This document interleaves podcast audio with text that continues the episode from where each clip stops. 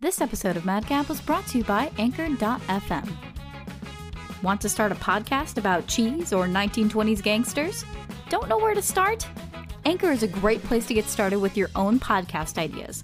They make it super easy to record, create, and rearrange your audios as you like. And once you're done perfecting your show, they'll send it to as many different listening platforms as they can. Plus, it's totally free. Check out Anchor.fm and see what they can do to boost your podcast. What's up, everybody? What's up, my lovelies? What's up, listeners? What's up, goblins? What's up, nerds? What's up, my worldly weirdos? You know what time it is. It's time to Mad Gab. What's up, my guys, gals, and non binary pals? Welcome to Mad Gab with Maggie, episode 3. We're going to get into some weird and nerdy stuff today, and for those of you who are just joining the show for the first time, this show is cut up into three easy to digest segments, usually containing nerdy news, weird news, and some interesting or important news. So, with that covered, let's dive right in. God of War Children's Book B is for Boy. In 2018, we were gifted with the gorgeous masterpiece of a video game called God of War. Following several other entries in the series, God of War follows our protagonist, Kratos, as he and his son, Atreus, go on a journey to honor the wishes of his late wife, Faye. The game follows more of the lines of Norse mythology and Kratos' trials as a father of, on Midgard, the mortal realm. A stunning story and gorgeous scenery, God of War is truly a masterpiece in the gaming community. Fast forward to the dismal year of 2020 because it's time to learn our ABCs, folks. Yes, from the mind of young adult author Andrea Robinson, she has teamed up with a brilliant illustrator, Romina Tempest, to bring you a book all about the ABCs of the Nine Realms. In this cartoony style children's book for adults, Kratos and Atreus explore the Nine Realms and learn all about their ABCs. An interview between Tempest and Polygon editor Michael McWhertor explains that the book will explore more of the father son relationship the characters had in the game. She explains part of her approach with the art style, describing the god of war himself, quote, Kratos has a very different personality in this game, so we needed to avoid the more belligerent facial expressions that are reminiscent of his younger self, unquote. The book is available for pre-order on barnesandnoble.com, Amazon, and several other book retailers. You can also learn more about this story on Polygon.com or MSNBC.com. The book's release date is set for September 1st of this year. I am a big fan of the newest God of War uh, entry into the franchise because it is not only gorgeous, but I'm a huge geek for Norse mythology. The all the fight scenes were gorgeous, all of the animation was gorgeous, the scenery, oh, it was just beautiful, beautiful, beautiful. And I highly recommend if you haven't played the game already, please go out and play it. It is definitely a worthwhile story and a worthwhile game to be playing. It'll take you hours to get through anyway. So again, please check it out. But this book is adorable. There are some there are already some pictures of it out on polygon.com like I said, and I highly recommend checking it out and maybe giving it a good pre-order because it looks like a fun little book. It's not entirely for kids though. There are a couple of pages as Tempest has described in her interview with Michael McWhertor on Polygon, that, you know, there are some things in there that are not exactly kid friendly. So be wary of that when you buy the book.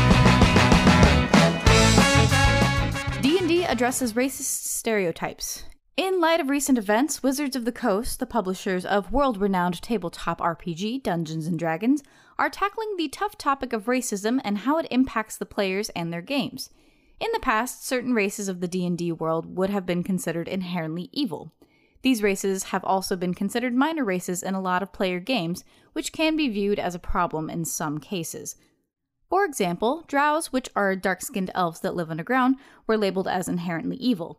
You can definitely see where this is going to be a big issue for the world of D&D. Another example of initially evil caste type races in the D&D world is the orcs, known for their inherent violence, brutish ways, and ugly exteriors. While the actions and attitudes of the characters are based on the players themselves, it is easy to see where they need to be some fixes. Wizards of the Coast are in the process of revamping their materials, but in the meantime, there is a great little book that you can pick up that discusses the flaws of the current system and how you can get around it.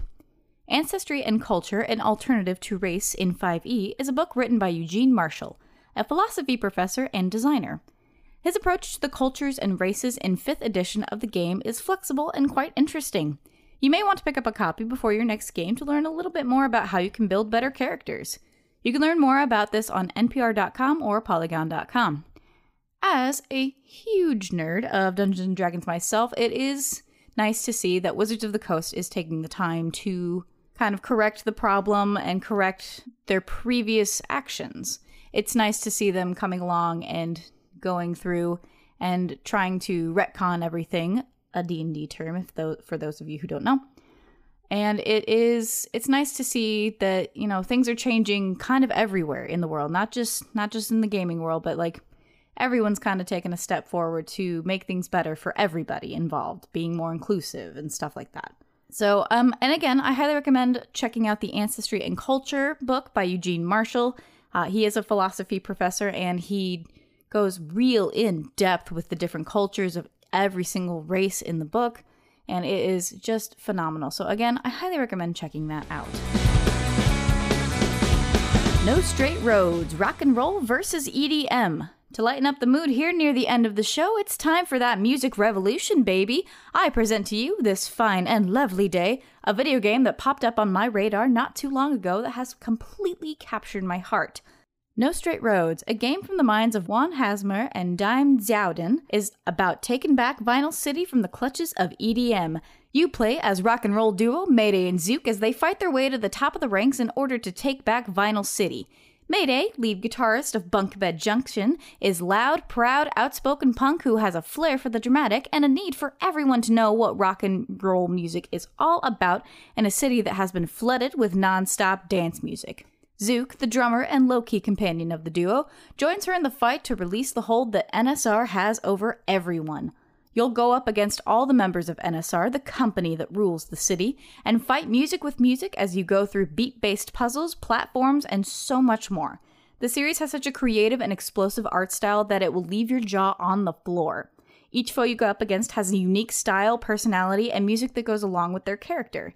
The soundtrack, as it obviously stands for a game like this, is stunning and quite catchy as well.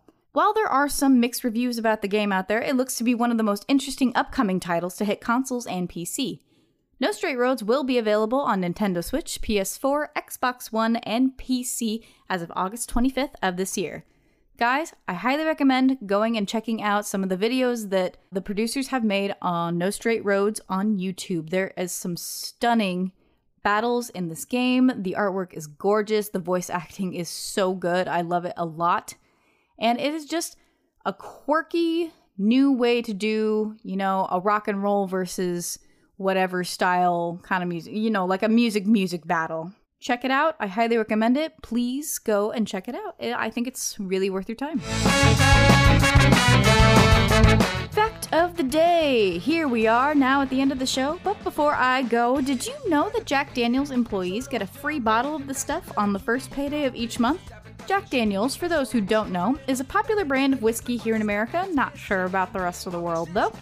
But apparently, according to an interview with Jeff Norman, a master taster for the company, said that employees are welcome to a fresh bottle of Jack Daniels with each first paycheck of the month. Thought that was a nice little factoid for all ya. Before I go, I'd like you to ponder this question for the week. Which genre of music do you think is better, rock or EDM? Send me your answers on the Mad Gab Facebook page or send an email to madgabpodcast at gmail.com. Thanks again for tuning into this week's episode, and join me again next Friday for some more nerdy nonsense. Stay weird, everyone. If you like the show and want updates on future episodes slash content, please check out the Mad Gab Facebook page link in the description and give us a like or a follow. Thanks again for tuning in.